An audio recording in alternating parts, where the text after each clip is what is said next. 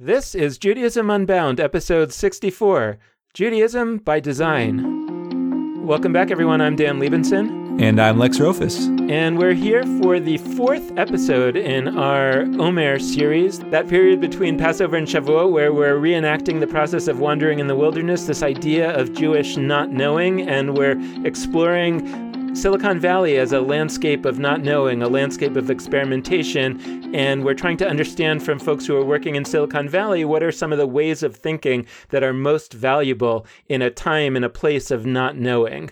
We've put together this series with our friends from the Oshman family JCC in Palo Alto. We're really grateful for their help in putting the series together. And today our interview is with Jesse Dorogusker, who is the hardware lead at Square, the company that helps you take your credit card payments on your mobile phone prior to working at Square, where he was the main designer of the gadgets that connect to your phone and allow you to read your credit card, he was the director of engineering for iPhone, iPod, and iPad accessories at Apple. As we said last week, you weren't on this interview, Lex, because it was part of my little trip to the Bay Area, to Silicon Valley, to do some of these interviews live. But, uh, you know, your spirit was with me. I'm glad. And the one contribution I would have made and that I must make now is Omer O Square.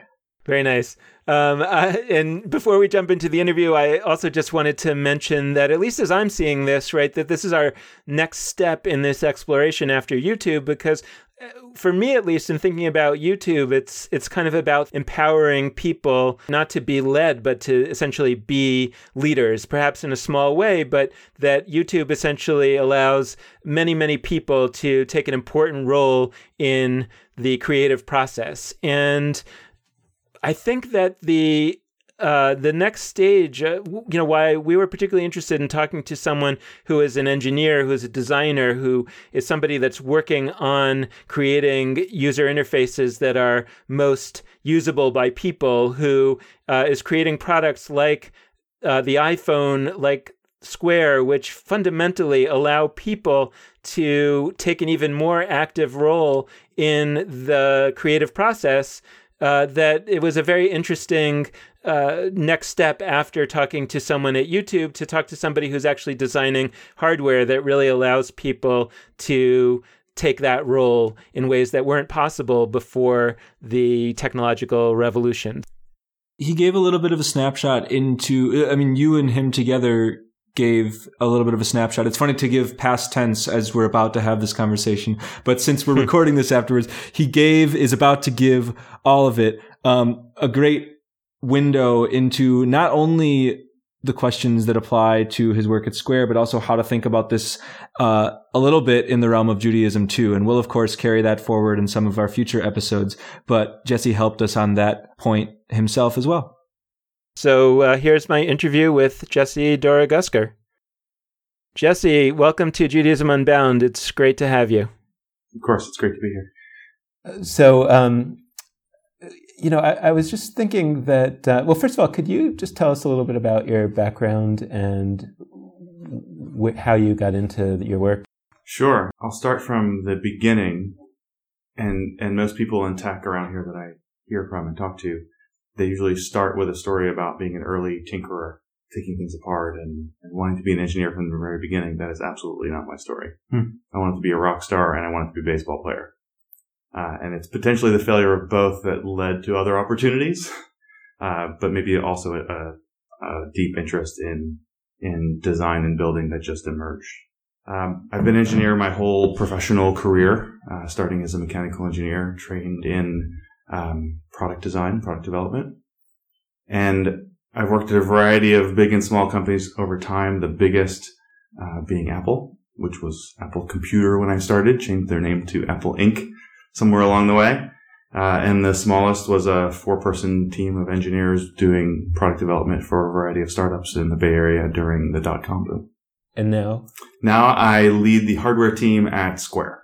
We do our best to make sure that everyone has access to the financial system uh, of record, which is that most people pay with credit cards. Mm-hmm. So merchants of all sizes, especially small businesses, even businesses that don't yet know their businesses or wouldn't even describe themselves as businesses, can we start to just for you to give us some sense of how you think about how you have thought about when you've had these challenges of saying, you know, I'm going to be either designing something new or I think even more central to what we're looking at, I'm going to be redesigning something that is a version of it is out there, but we're taking a new approach to it.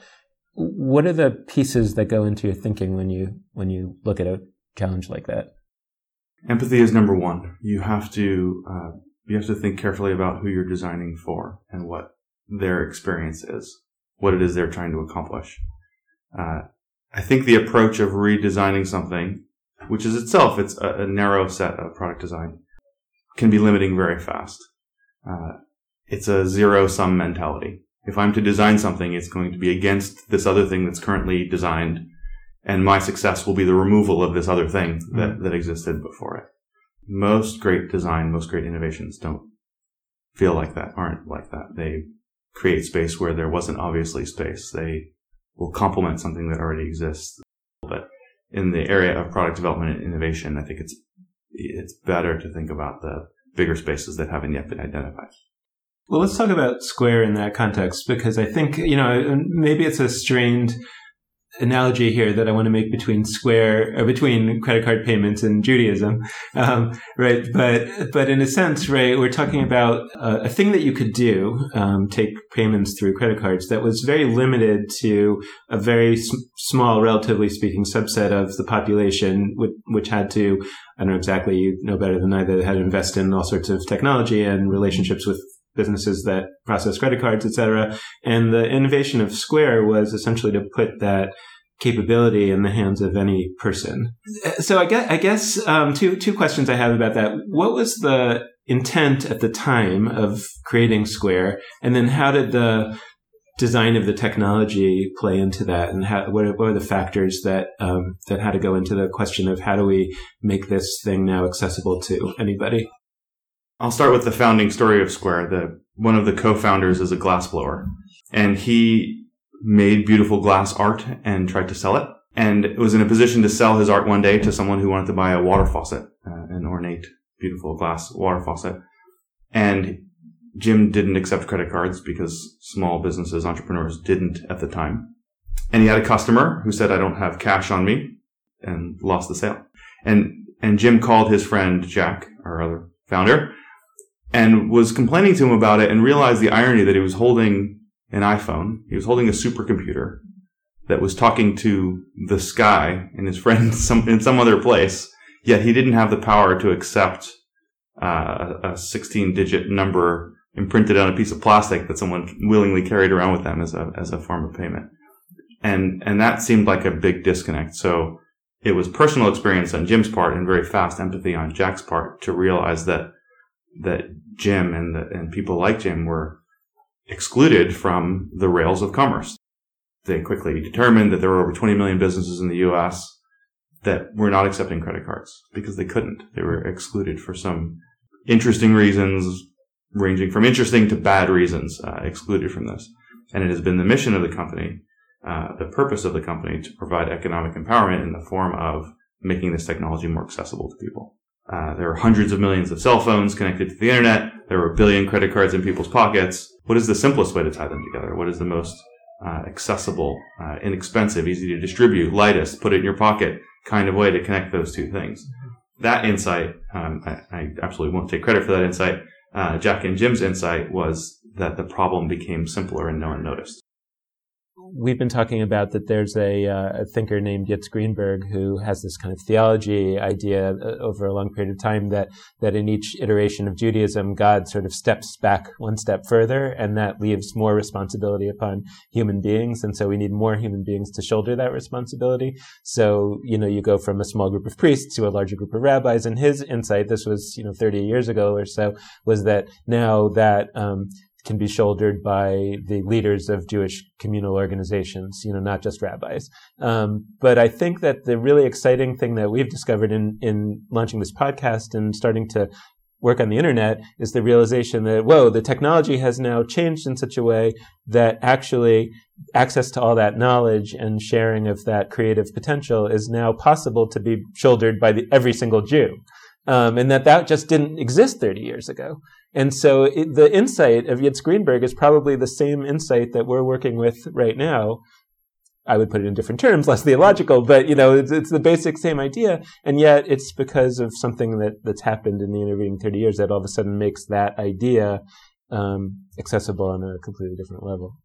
Right. And, and one of the things that we'll confront probably for the next 20 years is how to, how to manage that breath, that kind of profound, um, mil- millions of people contributing to something uh, requires editing and mm-hmm. and co-authorship and cooperation in a way that uh, you didn't have to do before. There are small pockets of innovators would be in someone's garage and not talk to anybody and go do something, and that's not true anymore. Mm-hmm. Now, uh, startup founders are launching their products on Amazon Web Services and are kind of instantly connected to others in their engineering projects uh, in a way that's less isolating, which is good mostly uh, but more complicated. You have to develop a different set of skills to design that environment. We've been thinking a lot about this question of integration versus modularization, you know, and that there's this, uh, and that in a sense, Judaism has been presented as more or less an integrated system, you know, the whole widget. And uh, for various reasons, especially when we're talking about people that are not participating in Jewish life, it's not that they want evolutionary change with that system. It's, they're just not, if it's going to be only presented as a system, it's got all this stuff that they're not interested in. They're just not going to want it. So our question is kind of like, okay, so if step one is modularization and sort of allowing people to have access to all the pieces of Judaism independently, um, on the one hand, that's really exciting and that's really um, uh, enticing to people that I can just play around with one piece of it. But but like I think I heard you saying, I mean, then it creates a huge mess. And I assume that that happens in the technology world too. And so, how do you how do you kind of as a as a designer, as a as an engineer, as a person who works in uh, a company like Apple, which ultimately is trying to integrate things back together, I think. Um, how do you think about that process and, and the different phases of it? I think the place where the art meets the science is is picking the right modularization. Some people would describe a product as a hierarchical pyramid where the the bottom is the utility, uh, and then the next layer up is um, maybe how accessible it is, and the next layer up uh, would be how nicely it works, and next layer up would be cost accessibility, and above that might be the design aesthetic. And uh, a weak description of the modular or getting started version of that is to just do the bottom layer, to just do the utility and products like that or ideas like that tend to uh, one have no character hmm. uh, and two not be as modular as you think because you can't take that utility and snap it on to anything actually or conceptually that makes it good that makes it whole for you uh, if, if, instead you think of a, a slice of a cake that's the other axis where you get a little bit of the utility and a little bit of the user interface and a little bit of the really thoughtful design aesthetic and a little bit of cost sensitivity and a little bit of good distribution, you have a smaller piece that in its own right is whole, even mm-hmm. though it's smaller.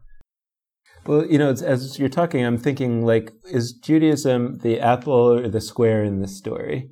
Right? Or does Judaism want to be the apple or the square in this story? And, and I think that Judaism has thought of itself as the apple, right? As the, meaning as the iPhone, as the, as the main you know the, the the hub you know and yeah we could attach other peripherals to it but um, but Judaism is is the hub.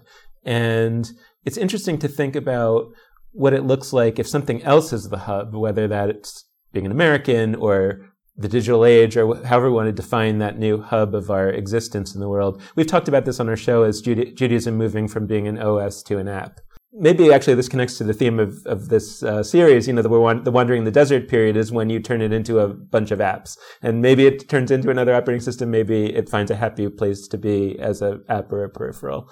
The way that I heard you describe Square was right that we're we've found this brilliant way to be to to not have to be the hub because somebody else did that. You know, right? And and that's a and that's an exciting possibility as opposed to sort of a depressing um, sense of our smallness.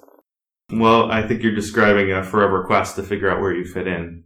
Uh, I think in Square's case, uh, we did find that complementary position between smartphones and credit cards, uh, but we also are aspiring to be if not the hub, I'm not sure I'd use that word, um, a, a, profoundly important part of a, a person's business life, mm-hmm. the, the, tools they use for business. And we've kicked around phrases about an OS for your business, uh, an app for your business. We actually do provide app for your business. Um, that analogy I don't think is is working for us. You won't hear it very commonly mm-hmm. in uh, in the way we talk about ourselves. Uh, but it, but it's a good question to ask. It is about where you fit in, uh, and you have to do that from the perspective of the customer about the many ways that Jewish life or technology or a product can fit into their experience. Apple with the iPhone, I think interestingly, suddenly found themselves in a position of not being the minority. The laptops, the computers were were the minority shareholder, uh, market shareholder, uh, but really had some standout character to them. With the iPhone, I think that's been turned upside down. It's a really interesting cultural challenge for the company to be the to be the market leader, to be the mainstream, mm-hmm. and have that high sense of uh, remarkability. I want to go back to that, that customer focused part, but before we do, I, as you were talking, I was just uh, reminded of another guest that we had on our podcast who talked about the analogy that he gave was a restaurant that you know was like a big restaurant like PF Chang's or something like that, right? It occupied a huge amount of space, and for some reason that business wasn't working anymore, and they had this big piece of real estate, and they decided to turn it into a food court. Um, right, you know, and the question becomes: so there's a there's the business decision whether we are willing to go out of business as a restaurant and and use our facility as a food court because that's how people want to eat now. But in a way, the deeper question is: Are we willing to turn our restaurant into one of the one of the stalls in the food court? You know, or is that too um, sort of harmful to our sense of self? You know, that it would be better to go out of business uh, or just completely change our business than to accept this reduced role as a stall in the food court? I think that's a I think that's a really insightful question. And if you read uh, a bunch of Clayton Christensen's work about jobs to be done, there's to me there's a real um, in a good way. I'll say it negatively first. There's a coldness to uh, we should just make an observation and figure out what we need to make, even if the answer is my business doesn't exist. I don't have the position that I think I should. Uh, a few of his examples are are they wrap up nicely. Uh, a fast food place that's selling shakes in the morning thinks they're selling shakes to kids that are delicious. What they're really selling are shakes for commuters who want something hearty on their way to work, and it gives them a different point of view on exactly who it's for and what. Uh, but there's an underlying assumption there that they are a food business and they can still do this profitably, and that that vanishes a little bit. There's another good example about the Chicago architecture tour. I think this is from his writing. Um, there was a tour of architecture that you would do from a boat in Chicago. Spectacular. Uh, and they thought the goal was to educate people who are already interested in architecture about architecture and they were catering to students and they were trying to drive the price down and make it more and more accessible. And what they realized from talking to their customers is they're mostly out of town guests who are looking for something uniquely wonderful with uh, shockingly no price sensitivity to how what they'd pay for how wonderful a tour that was. But again, that, that's a hero story that keeps the architecture tour in business. In fact, in a more flourishing business. There are other challenges where you are in a, maybe a less strong position, either as an app or an operating system. Uh, you even heard in early days of uh, Facebook really trying to contend with the fact that they didn't make the phone. And there were many uh, rumors, and I don't know if there are any confirmed rumors about Facebook trying to make a phone because they were even trying to find their own place in the, are we just an app? We're, we're driving so much important usage to, to Apple and Google and Samsung and LG. Why aren't, you know, what's the liability of being in our, our position outside of that ecosystem? So even the big successful ones contend with that. When you talk about this empathy dimension and the understanding what people need and are looking for, what are the, I guess let's start with how do you go about that as a business? How do you, I mean, really practically, like how do you um, assess that? And how do you do the kind of things that Christensen talks about where he says, you know, if you ask these surface level questions, that you, are going to get it wrong. Like you're, you're going to understand that where the desire is, but you're not really going to understand the deep job to be done. How do you really get there? And, and then I'm, um, and then I'd, I'd want to sort of pursue this question of, you know, when we're thinking about something like Judaism, you know, that's not a business, but at the but but but somehow we still have to go to the non-participants and understand deeply: is there something missing from their life that maybe Judaism could? Right? That's the question. Maybe it can't, but let's start by understanding if there is something that they're needing. Then, and then the next question, I guess, would be: Do we have the? Is that in our DNA to to accomplish? We tend to have some notion in mind of what Judaism is. And when we think of what Judaism is, I think we're thinking of some version of an integrated system. It may be the, maybe Reform Judaism, so it's a different integrated system than whatever traditional Judaism was in Eastern Europe 300 years ago. But nevertheless, we're thinking of it as basically an integrated system. And so then we say, okay, well, what does this integrated system do? And, and, and I think we tend to think about it as a kind of a marketing challenge. Is there a way that we can make the pitch that this system can work for you.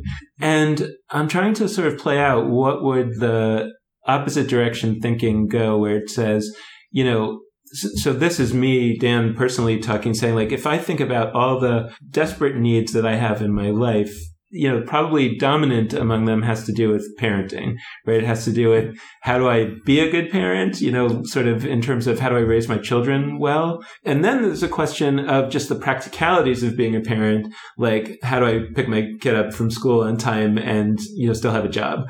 Um, and it feels to me like, you know, what would it look like if we started by being profoundly focused on that job to be done in the way that you with Square or that the founders of Square were, were, had, had understood that there was this particular deep problem that that people are facing, which was how do I take money. I mean, that was the driving problem. So mm-hmm. it's almost says to me like if there was a project that sort of focused on the most desperate human need that's out there that's not really being met by anyone else, which is how to be a good parent. Um, and and uh, and then it's like, okay, now how do we think about the the bringing the Jewish content to bear on that? Right? We have to, cause, so we have to think, but we have to think modularly, right? So we have to first say, okay, we're we're gonna not throw away, but we're not gonna pay any attention to like any of the Jewish stuff that doesn't have to do with being a good parent, right? You know, I mean, that's sort of the that's like the thinking question, like how do we how do we um, you know how do we look to a product or a way of doing things that does exist in the world but we're gonna we're gonna be pulling pieces of it out and rewiring it and turning it into some kind of new product is to meet this very limited need that we've identified with the expectation that over time, like you're saying with Square, yeah, that's how we started. But then now we're to start building on that. You brought up the parenting example. For me, it was the preschool here at the JCC that was that connection for me. I, I, my wife and I wanted to send our kids to preschool. Uh, our starting position was was not that we wanted to send our kids to a Jewish preschool. Uh, we were focused on parenting two kid, two little kids at the time, uh, and and you can imagine many listeners will know that not a lot of other things you can think about when you have two kids under two, exactly. other than having exactly. of having those children and thinking about bringing them to preschool. So you have to meet people where they are. The other thing is that you have to have some thesis of why the integration matters, even if it progressively reveals itself. So having a having a fitness center uh, at your JCC is a, it's a nice amenity. Certainly, someone who's already all in would, would see it as a nice amenity. It's also possible that you would attract someone to the JCC because of the fitness center. For some reason, it's convenient for them, and they could use it in isolation and never engage with any other aspect of what the community has to offer. And I don't know that you'd consider that a failure case, but you certainly wouldn't call that out as a thing that revealed the value of the integration. I think what you'd call the value of integration would be the the friendships formed, the the flyers you pass by to see uh, what programs are available, maybe one catches your eye, and then you begin your engagement just because you wanted to go lift heavy pieces of metal and make your muscles bigger. Like it, it started, you met someone where their need was, and then you had a strong thesis for the value of integration, even if you didn't try to sell that thesis to all people all the time at the very beginning that's one pathway is the is to see the value of the integration. But the but the other pathway I think sort of um, matches more to I think Square's pathway and where Square wants to go. Right, is saying that we're going to start with this.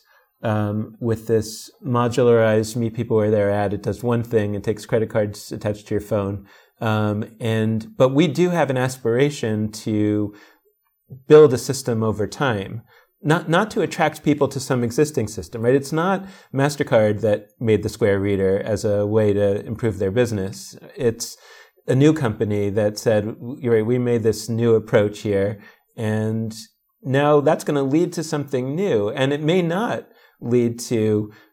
the return to that old system. It may, we, you know, it may or may not be ultimately systematized, but if it is, it's going to be a new system that we've layered on with the starting point of where we started. The goal is to meet people where they are at the preschool, let's say, or at the gym, but not then to persuade them to now come to the, ne- the other thing that we offer, but rather to say, how can we now create a new uh, a new activity at, at, the preschool that maybe now meets the needs of those people. Maybe it meets the parents' needs. Maybe it meets the needs of the kids at the next stage of growth.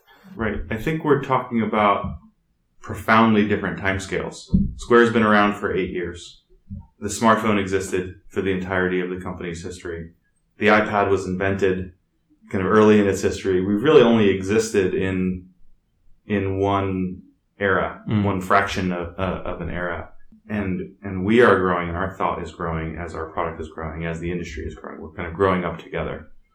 The challenge for Jewish life, I think, is it should be a, a huge asset of, of, thousands of years, but a lot of entrenched ideas and underlying assumptions that uh, sometimes are universal and sometimes aren't as universal as you think, and and need re re-examination over time. Uh, if Square becomes the lasting company we all think it uh, will be, you know, we'll contend with things in, in 20 years, 30 years that fundamentally challenge the, the facts and behaviors that we built the company on. Uh, I, I referenced the billion credit cards in people's pockets in the U.S. I think that'll be true for a while, but it's hard to imagine that we'll be carrying around little squares of plastic in 50 years, 40 years, certainly not 100 years. The idea that we're carrying around pieces of plastic in our pocket that represent uh, unsecured credit, it, it, it's it's not likely, and, and, Square will have to do something different in that time and really face profound questions about who we are and what our value is and who our customers are and what that value of integration really is. But we're we're in very early days, and we haven't had uh, we haven't had to contend with that. You know, one of the ways in which I am sort of right, most impressed with Apple is its willingness to uh, say, look, this other, this old way that we've been doing it, uh, or the old way that others are doing it is essentially over service, right? It's, that's another Christensen term that, that these, um, older products and Judaism, right, being the oldest product of all, right? That the problem, it's both a, it's both an advantage and a problem that it has all this great stuff in it, right? Because it, it yeah, so it has a tremendous well that you can go to, but it also uh, if you if it tries to put it out there as a whole system that you have to take the whole thing then it overserves the vast majority of people and they're not willing to put to to pay the money or the time or whatever to acquire you know to really take in the system. So it feels like apple's you know approach to that is to continually kind of or to iteratively sort of winnow it back down you know and understand that entropy kind of has that effect of expanding what it is. And and periodically we're going to winnow it down. You know, and, and you were involved in, in one of the great um, examples of that, you right, which was the which was the change from the old iPod connector to the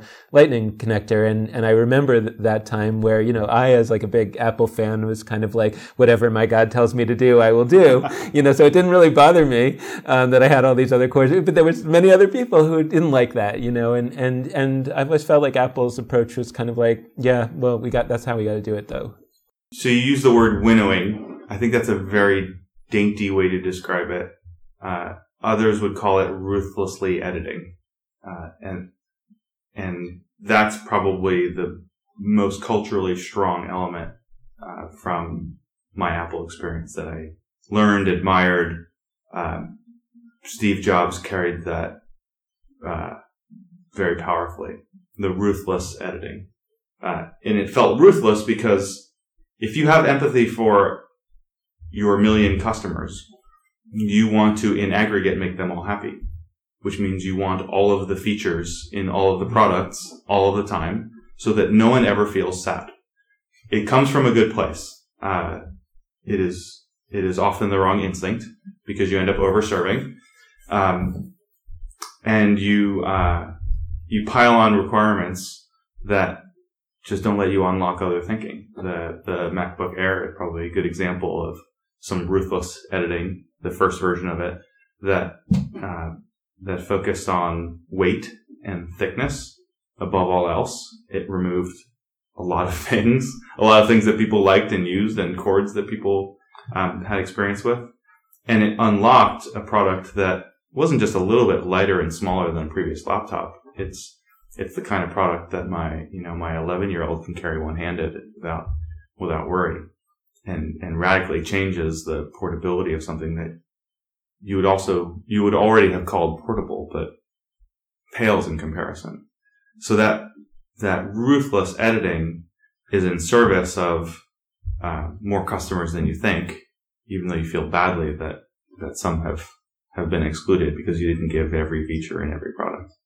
Uh, Steve in particular is outstanding at that, and and if he has taught it well enough, the company will continue to carry that. But it's interesting when you think about um, Apple, even the way that I phrased it, compared to the way that you usually think about uh, the reason why companies don't do that, right? Is that um, right? the and the classic Christensen um, theory, right, is that the reason why companies don't do that is because they don't want to lose their current customers any because they're the best customers they're already customers they're the high end customers they're paying you know and and and it may be that making more portable or whatever is going to get all these new customers but it might not happen as fast as you're going to lose the customers that that don't like that change um, and yet the way that I presented my experience with Apple, and it's really the way that I now experience with my MacBook Pro that I have, is that so I got to carry around some dongles. You know, well, my God told me to carry around some dongles. It's fine, you know, like because I have faith that this is going in a good direction, right? And I and and I've learned through my own experience to be to be willing to weather that that that period of you know having to carry around a few dongles for being part of this thing that I feel like overall has really made my technology using life really great. Mm-hmm. And so ironically, right, because I'm a very uh, old committed Apple customer, I'm actually willing to have these features stripped away from me, uh, and I'm, and it doesn't make me leave Apple.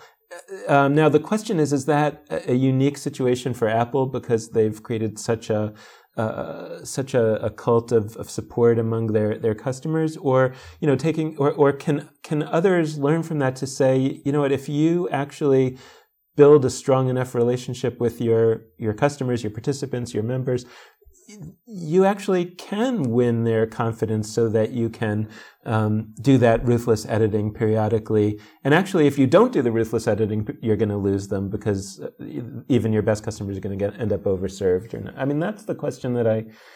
I don't know if you have any thoughts on that or insight on it from other companies. When they're right about it, you admire its simplicity. You will gush about its simplicity. Uh, the Amazon Echo uh, looks simple, is simple, uh, it has two buttons on it. I haven't touched them yet. I actually don't even know what they do. Uh, yeah, me too. Could have edited a little bit more, maybe. I think one of them is mute, which maybe I'll use one day. Hmm. So, so many companies do this. It, it, it's a, it's a really important part of product development. What you owe on the other side as a product developer, though, is a remarkable product on the other end. Mm-hmm. Ruthless editing can't be uh, uh, just a thing you put on the wall and and you measure people by their ruthlessness and their number of edits and you reward them based on that. It has to be in service of a remarkable experience for a customer condition that you can describe, a la uh, the jobs to be done framework of saying that someone's trying to accomplish this. There may be some adjacent jobs that they might also want to do, like plug in a CD drive to the computer. But I would describe that as an adjacent job, not a core job. How remarkable can we make the core job? What's that quest for perfection of a narrower definition of a job?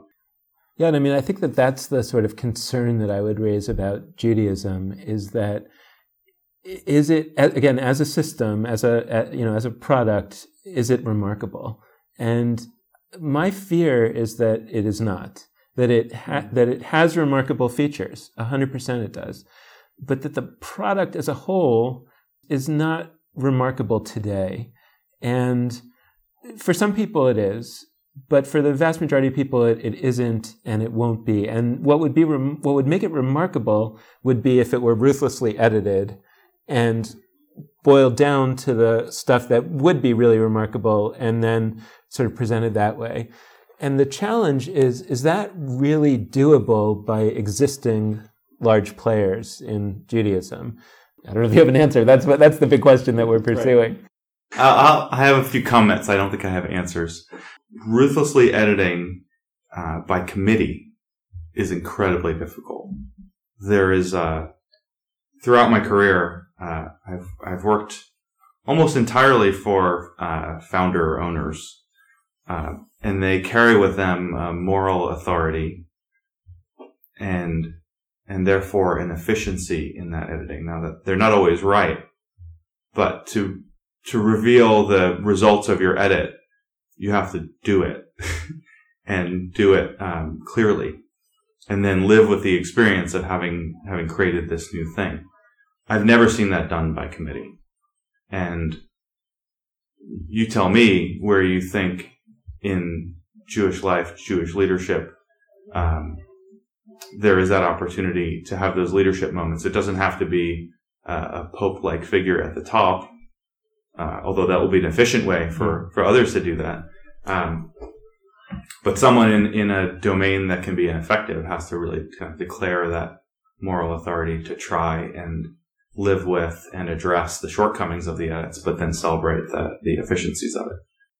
Well, so in sort of the last minutes that we have, uh, I was thinking about one other element, sort of that it was both something I wanted to ask you about, and, and then the the idea of choice triggered it again for me, which was that um, I think that one of the challenges that Judaism is facing is that it didn't evolve in a in an environment in which the question was whether it was going to be chosen or not we talk a lot about the chosen people, but um, the people didn't choose it. You know, they, it was generally a choice thrust upon them by circumstance. And so I think in a situation like that, um, a product or a thing doesn't have to evolve certain sort of factors that make it easily chosen. So, you know, just as an example, right? I, I think that, uh, you know, I'm, I'm, contrasting the the story that we're kind of mythically building this series around the Exodus story, and how much time is spent in the Bible describing in great detail the ornate uh, artistic creations of the tabernacle, you know, the tapestries and the and the Ark of the Covenant and all these things in the gold. Right? It's it, I mean, it's pages and pages and pages and pages. Um, and when you think about you know Jewish organizations, aesthetics isn't the first thing that jumps to mind uh, often in terms of um, that. That's a major right. If you think about, um, I think if you think about Christianity and cathedrals, you think about like that's where you beauty and and and awesomeness in terms of the physicality of it less so with Judaism. And some people see that as a as a as a, as a strength of Judaism, as something that as a real value of Judaism, and it may be. And but it also, I think, sort of for me, flows from well, it didn't really need that stuff because it wasn't uh, trying to persuade anybody to choose it. Um, you know, and then. Um, and, and I think that sort of usability is, is a is a is a um, is a is a is related to that. It, just the idea of um, you know well you know if you for example if you if you read the Talmud it's it's written in a very inaccessible way even if you're fluent in Aramaic it's not it's not written in a very sort of accessible style because it wasn't designed to be something that people could pick up and be really drawn to. It was designed for a very small elite who would, you know, really be spending their entire life, you know, focused on this. That was not all Jews. That was a very small elite. And so it feels to me like those are two challenges that in the in, in whatever the next iteration of Judaism might be, we really need to prioritize um, aesthetics and usability. And I'm just thinking that, you know, that's where you may have some words of wisdom uh, from both Apple and Square, which I, at least for me, I find to be both beautiful to look at and hold and, and also very straightforward to use.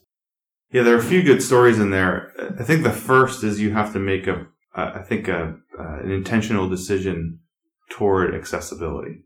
And I, I mentioned that I, I believe Apple went through a cultural shift from being a minority player with a remarkable product to a, a market share leader with a remarkable product. And that has some profound effects that, that you can't hide in the exclusivity of your club and say, well, this is just for a few people. The price is super high.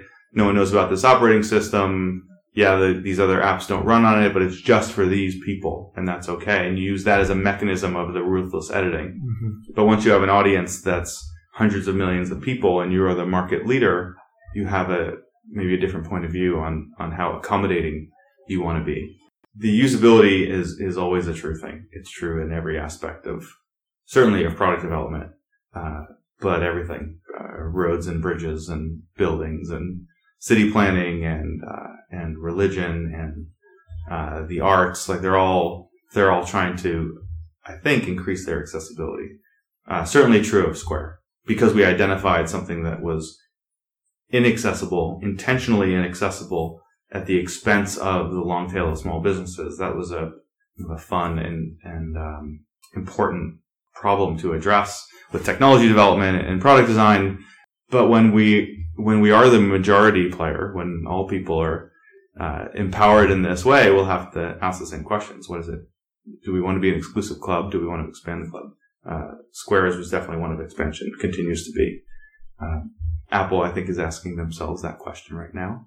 And Judaism too, my, my view, my personal view, or at least my personal experience in Judaism has been about being a small group of people, being a minority, that, uh, an understanding of self that was mostly about most people not being Jewish. Uh, that's, I, I, acknowledge that's a very narrow view and, and probably not a long-term view of, I think what a lot of people aspire to, but that's just been my experience. So breaking out of this idea that the that the minorityness of it is essential and, and the, the number one design principle, I think is what you're talking about breaking through. Yeah, and I think it's really interesting that um, just this question of uh, it, you know, right? If we did, this is something that we've talked about on our show a lot too. Right? If we if we did uh, take a different approach to Judaism, whether that was a, a, modular approach. I mean, think about sort of yoga, for example, as a modularization of Hinduism, uh, and it caught on hugely, and, and so many people that are not Hindu um, participate in yoga. And you wonder, like, if you pitch that idea to the Jewish world, you know, um, would they see that as a positive?